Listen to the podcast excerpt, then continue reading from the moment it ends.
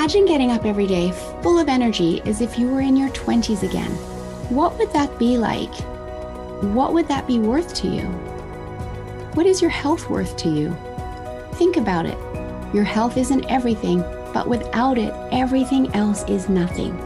And yet, too many of us are taking it for granted until something goes wrong. No one wakes up hoping to be diagnosed with a disease or chronic illness, and yet we've never been taught how to be proactive in our health through our school system or public health. As a registered health coach and integrative health practitioner, I believe it is time this information is made available to everyone combining new knowledge around your health and the ability to do my functional medicine lab tests in the comfort of your own home will allow you to optimize your health for today and all your tomorrows. Don't wait for your wake up call. Welcome back to the Don't Wait for Your Wake Up Call podcast. This is another series on the, or another episode on the important topic of stress. And I want to dive right in today and pick up where I left off from two episodes ago, where I had been talking about the sympathetic nervous system and the parasympathetic nervous system. And the sympathetic nervous system is that state of stress and needing to get to safety. And when we're stuck there, it becomes chronic stress. And the parasympathetic nervous system is our rest and digest state. And I want to talk about these today from the perspective of digestive stress and what is happening in our body when we are eating and we're in our sympathetic nervous system, i.e., digestion is switched off. So when we eat in this state, our body is not producing salivary enzymes or any of the enzymes that it would typically produce throughout our digestive tract in order to break down our food. It's also not producing stomach acid to help break down our food. So we are putting food in, but that food is not being broken down well. And as a result, we're A, not getting the benefits of the vitamins, minerals, and nutrients that we are eating. And therefore, we're not getting the energy from the food that we are eating. And we eat food for energy, but because the food isn't being broken down, we're not getting those benefits. And what then happens, as I alluded to two episodes ago when I was talking about all the different um, impacts of stress on the body, is that the body either stores that food that isn't broken down properly as fat, or it does still get it out of the body, but it's getting it out of the body in the form of constipation or diarrhea. And constipation isn't really getting it out of the body as frequently as we want it to, obviously. So we're also having a buildup of toxins being kept in the body because our bowel movements are not frequent enough. And that can cause a myriad of health issues, as can diarrhea. And so the reason that this is happening is the body is just not able to cope with the fact that we are eating when we're not having the benefit of the enzymes to break down the food and the stomach acid etc and so our the time that it takes for our food to get through our digestive tract is taking a lot longer. That food starts to putrefy inside our body. And that sounds gross and it is gross and it does cause problems over time throughout our digestive tract.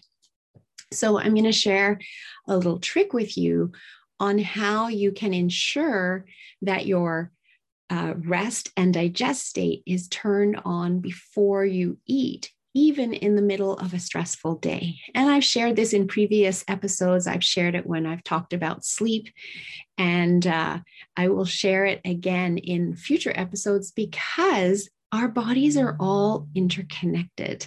And it's, you know, one thing can serve different aspects of our body. And so, sharing this tip with you to help with stress, it's also something that can help with sleep because, of course, turning on our parasympathetic nervous system is helping with both rest and digest. So, this is what I call 557 breathing. And the way that you do that is very easy. You literally inhale for a count of five, you hold for a count of five, and you exhale for a count of seven. And you do that 10 times. So cycle through that 10 times. It will take you, honestly, three to four minutes, and nobody else even has to know that you're doing it. And you can do this anywhere to get yourself out of that state of feeling overwhelmed and chronic stress and bring yourself down into the rest and digest system. I find myself sometimes doing it in my car because I'm stuck in traffic and I can't get where I want to go to. Maybe now this traffic is going to make me late and I can feel my stress levels rising. And I will do this in order to bring myself back down and acknowledge that I will get there. It might take a little longer I can call whomever it is that's waiting on me or that I'm meeting to let them know I'm going to be late, and I will get there in the end and I will get there safely. But sometimes I need to do this breathing first to get to a place where I can recognize and acknowledge that. So, this is very powerful. And the reason that it works is that when you exhale, for and the exhale is longer than the inhale, it triggers the brain to go, huh, I thought I was stressed out, but I'm breathing like a safe person. I must be safe. And then it switches off that fight or flight and switches on rest and digest. And the reason it knows this is that if you are in that chronic stress state and you're back in your hunter gatherer days and your brain's trying to get you to safety and producing cortisol and all of that to get you to safety and you're running and fleeing from whatever danger, you will not have an exhale longer than your inhale. You're going to be running hard and panting, right? And the brain recognizes that type of breathing versus the very calm breathing of that safe person where the exhale is longer than the inhale. And so, from that perspective, this is a very powerful clue to the brain, and the brain responds. But the other thing that it's really helpful with as well is when you have to count and focus on counting your five um, hold, in, inhale, your five breathing hold, and your five count exhale, you're focusing your brain on that counting. And then not only that, you have to then count that cycle through 10 times. So that's a lot to focus on. And it gets your brain to let go of what other thoughts are running through your mind that are causing you to be in that stress state. So that's a really handy little trick that literally takes three to four minutes. And as you sit down to eat a meal, you can do a check in with yourself. How am I feeling right now? Am I feeling stressed? And do I need to do some breathing in order to switch on my digestive system so that my food can be broken down properly and I can get the energy that I need from it, which is the purpose of eating in the first place. And to be honest, we humans are not good at judging our stress levels. As I said in a couple episodes ago, we look around, we see everyone else is just as stressed, we normalize it. So err on the side of caution. If you ask yourself, Am I stressed right now? and you don't have an answer for that, then do the breathing anyway, because it will definitely ensure digestion is turned on. So, this is also, as I mentioned earlier, very helpful for sleep and getting to sleep at night. And sleep is so important in uh, managing our stress because the more sleep we have, the more often we wake up feeling rested and rejuvenated, that builds resilience in ourselves to the stress that is being thrown at us in our lives. And just to think about that for a moment, when you're tired already and you're at your ends rope and then the stress is thrown at you, how do you respond? You're already you know feeling depleted and very often a little bit irritable or cranky and the smallest things set you off and you react and you can react with yelling or whatever your reaction might be but when you are in a place of being rested and rejuvenated and not depleted and having good energy, things get thrown at you and you just are that much more resilient. And you can take that on and respond in a much calmer, less reactionary manner. So it's really important in understanding the importance of sleep. And I did two episodes on sleep um, back. It was episodes five and seven, where I taught the six steps to better sleep. So if you haven't listened to those, go back and listen to those. And I also had two guests in episodes six and eight, both talking about sleep, improving sleep, particularly calming ways to get to sleep for both adults and children. So you can dig into that. But I do also want to address here the connection between our stress and our cortisol levels and our diurnal rhythm again, because it's so important. And it's where in the lab testing, I see so many people's cortisol levels elevated, and that's what's impacting their sleep. So, obviously, as I've talked about, when we're in that chronic stress state, our sympathetic nervous system, we have elevated cortisol levels to give us the energy to flee.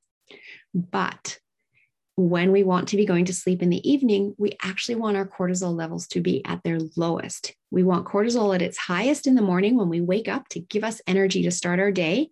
And then it drops by about half by lunchtime, half again by dinner time, and half again by bedtime. And cortisol and melatonin are inverse hormones. So when cortisol is at its highest, melatonin is at its lowest, and vice versa.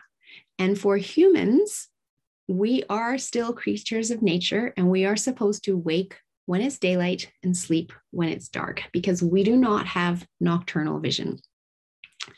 And so, following what nature has given us, our cortisol levels are at their lowest between 10 and 11 p.m., and our melatonin levels are at their highest. And that is the ideal time for us to be getting to sleep. But what is happening in our busy go, go, go world is that our cortisol isn't dipping low enough. And we are also doing things like looking at screens with blue light, which actually blocks melatonin production. And again, go back and listen to episodes five and seven to learn more about that. It blocks melatonin production. So our melatonin levels are not high enough for us to get into a deep restorative sleep.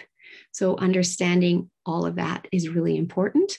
So I invite you to listen to those episodes, but also understanding the importance of 557 breathing in order to help the body calm and get out of that chronic stress state, have the body stop producing cortisol so that melatonin can be produced in the right proportions so that we can get into a good restorative sleep by going to bed between 10 and 11 p.m., waking up rested and rejuvenated and more stress resilient over time as a result. I also um, just want to mention as we talk about um, digestion, just going back to that quickly, that you can eat the best diet, the healthiest meal on the planet. But if you are eating it in that stressed out, anxious state where digestion is turned off, it's not of any benefit to you at all.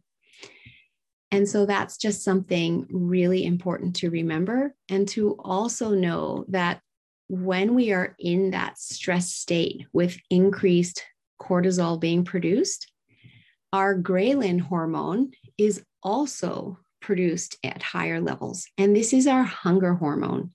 And so it's a double whammy because we have higher cortisol being produced, food not being broken down, food being stored as fat. And at the same time, our hunger hormone is being produced, telling us we're more hungry and we should be eating more. And we're not having the benefit of getting the energy that we want through the food that we're eating because it's not being broken down. And so the body will then, and the brain will ask for more energy. And we have our hunger hormone operating. So we again reach for food and we end up taking in more calories, which also leads to weight gain. And it's very typically around the middle that uh, cortisol induced weight gain is held. So, stress is exhausting. It bogs down our energy. It causes a blood sugar roller coaster ride. It bogs down our immune system. It's damaging our gut, remember? And 70% of our gut is housed, or uh, 70% of our immune system is housed in our gut. It negatively affects our sleep, which can create a vicious cycle, and it can send our emotions out of control into anger, frustration, and sadness. And so, what can you do? Well, it's really important that you identify your major stresses and then try to eliminate what you can and balance out the rest. So, in last week's episode, I had uh, Dr. Ken Keis on as a guest, talking about his online tool for assessing stress, which will help you identify your major life stresses and your other stresses in life so you can figure out what steps you can take in order to be balancing this out and making some change in your life to be able to better manage your stress. And now that you know how it's negatively impacting your health, I hope that you're more motivated to do that because I get it. We look around, everyone else is just as stressed out. We normalize it and think it's all okay, and we keep going about our daily lives. But when we understand that it's not okay and that it is impacting our health, and that 90% of all doctors' visits are as a result of stress, and that stress is negatively impacting our gut, and that all disease starts in the gut, I'm hoping that gives you the motivation and the education to want to learn more about this, to take action for yourself. Because if I ask you, do you want to live a long, healthy, quality life?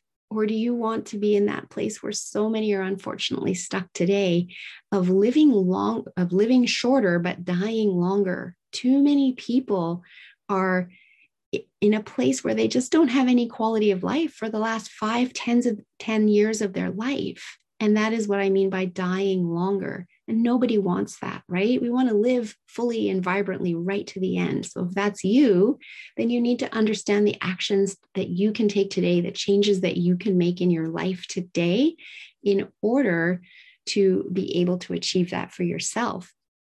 And next week, I have a guest on that will be talking about exactly that and her story of that moment when she suddenly realized I have to make some changes in my life around stress and how I manage it and her journey. So I hope you'll join me next week to tune into her story.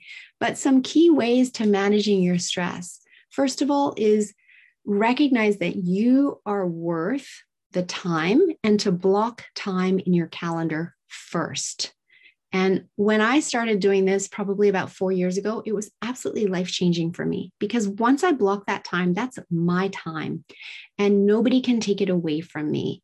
And if something comes along that I might like to do instead, I have the choice of shifting that up. Maybe this other thing is a something else that is beneficial that brings me joy that is a form of self-care and I might choose to do that instead. Or perhaps I'm going to choose to do that, but then I can move my workout to a different time in my day that day in order to still ensure I get it done.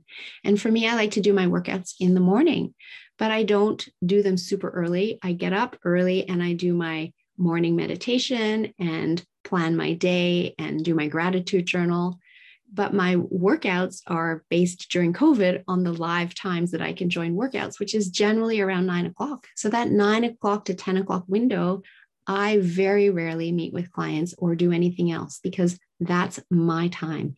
And then I will start seeing clients after that. But on occasion, like tomorrow, there's a class I'd like to attend from nine till 10 o'clock. But I'm also going camping tomorrow, which I'm super excited about. And I'm going to be hiking and getting a lot of physical activity. And so I was okay with doing that class in the morning, knowing that I'm taking the day off, going hiking with my daughter, getting out into nature. And that is another form of self care. So blocking the time in your calendar gives you control.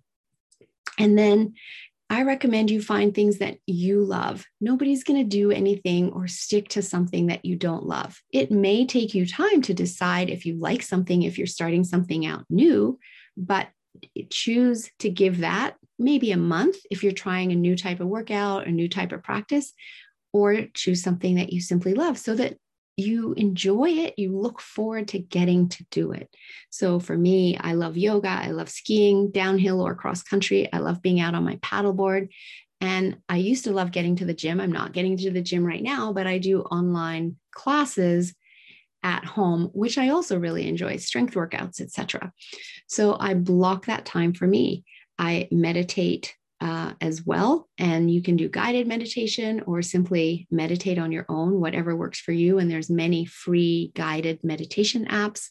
Um, one that I have that isn't free, but it's called Calm. I really love that. They have a lot of 10 minute meditation uh, recordings. And so if you don't have a lot of time, you can just do it for 10 minutes as you transition through your day. And if you feel your stress level coming up, just stop and tune into a meditation, breathe, and notice how much better you feel in just 10 minutes and how you can actually be more focused for the rest of your day. Getting out in nature, nature is so restorative to our human body, not only from uh, the wind blowing microbes onto our skin and um, putting microbes into our microbiome and creating greater variety, but just it's so calming. And the moment we get into nature, I know for me, I just feel my whole nervous system settle. We've already talked about 557 breathing, a tool that you can use absolutely anywhere because you always have your breath and it's free. And making sure you are getting enough sleep, seven to nine hours a night, is what the average adult needs. And yet we so often get busy, busy, busy in our days and we squeeze out our sleep and get less and less, which is also depleting the health of our gut causing us to eat more and add calories to our diet because we don't have enough energy from our sleep. And then when our brain needs energy, we go for food. And then the other thing to do is of course also look at how can you improve your nutrition and adding some adaptogens to your diet so adaptogens are herbs that actually help your body cope with the stress state that it's in and these are the type of supplements that I use when I'm working with people that are moving down that path to burnout and helping them come back. The body isn't able to calm on its own in its current state of all these stresses stacked upon it, but we can help the body calm and come back to a place of balance where it's going to be better able to do that on its own. And then improving nutrition. So, eating nutrient dense meals that you know the body can break down if we're eating in our rest and digest state and we get the benefit of all of those nutrients. We feel satiated for longer. We have energy versus nutrient deplete meals that are giving us quick energy but then leaving us crashing later and not providing the energy that our body needs. So we eat more often and very often it's kicking in insulin spikes and again triggering hormone production that has our body holding on to weight rather than releasing it. So there's some other things that you can be doing as well is take a social media vacation.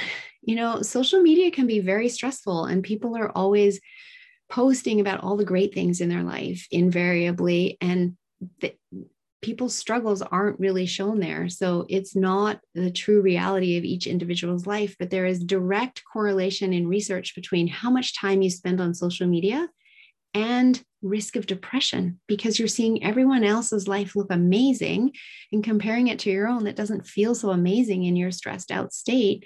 And you think it's just you. Well trust me it isn't just you. And but getting off social media and taking a break and getting out into nature can be so much uh, help for you at times like that, or even just connecting with friends and going for a walk, enjoying a hot bath or a hot tub. Um, so there's many things that we can be doing in order to support our body in calming and having that become a daily practice because we have daily stress. So, why not have a daily practice of allowing the body to calm? So, I hope that information is helpful. As I said, next week, I will have a guest who is telling her story of being in that stressed out state and finally having to stare that in the eye and realize I need to make a change and then taking that action to do that. So I hope there's some tips here that you can walk away with today that you can implement easily in your life, as well as come back and join next week to learn uh, this story of my guest. And if you like this episode and this information, please share with others. As I said, the world is the most stressed out ever. And I would love for my message to get out there and help more people. So, A, they know they're not alone, and B, they know that they can actually do something about this. So, thank you for joining today and always for supporting the Don't Wait for Your Wake Up Call podcast. And I welcome you back next time. So, just before we wrap up, I'm excited to let you know that my next health kickstart and detox program is starting soon. It starts on July the 6th. And if you've been listening to my podcast for a while, you will be starting to understand the impact that toxins has on our body and the difference we can make in our health outcomes simply by getting those toxins out. So, this is a group program over four weeks. The first week is setting you up for success on the detox. Then we talk about nutrition and the right way to eat for your unique body. I follow that with a week on digestion and understanding how to optimize that so your body can actually break down the food that you're eating and you can benefit from the vitamins and minerals that are contained in that food. And the last week is all about sugar, where it's sneaking into your diet, and how to get it out. And of course, I wrap it all up with a bonus video at the end that I sent to you on how not to retox after your detox and how to come off that detox and take these new habits into your daily life so that you can enjoy better health. So I'll put the link into the show notes for that program. You can check it out, as well as my quiz, the Discover Your Toxic Load quiz. If you haven't done that yet, you might want to do that because the results will show you whether you should be doing a 7, a 14, or a 21 day detox. Most people do start with a 21 day detox because, of course, we live in a toxic world and it's time to get those toxins out. So, check that out in the show notes.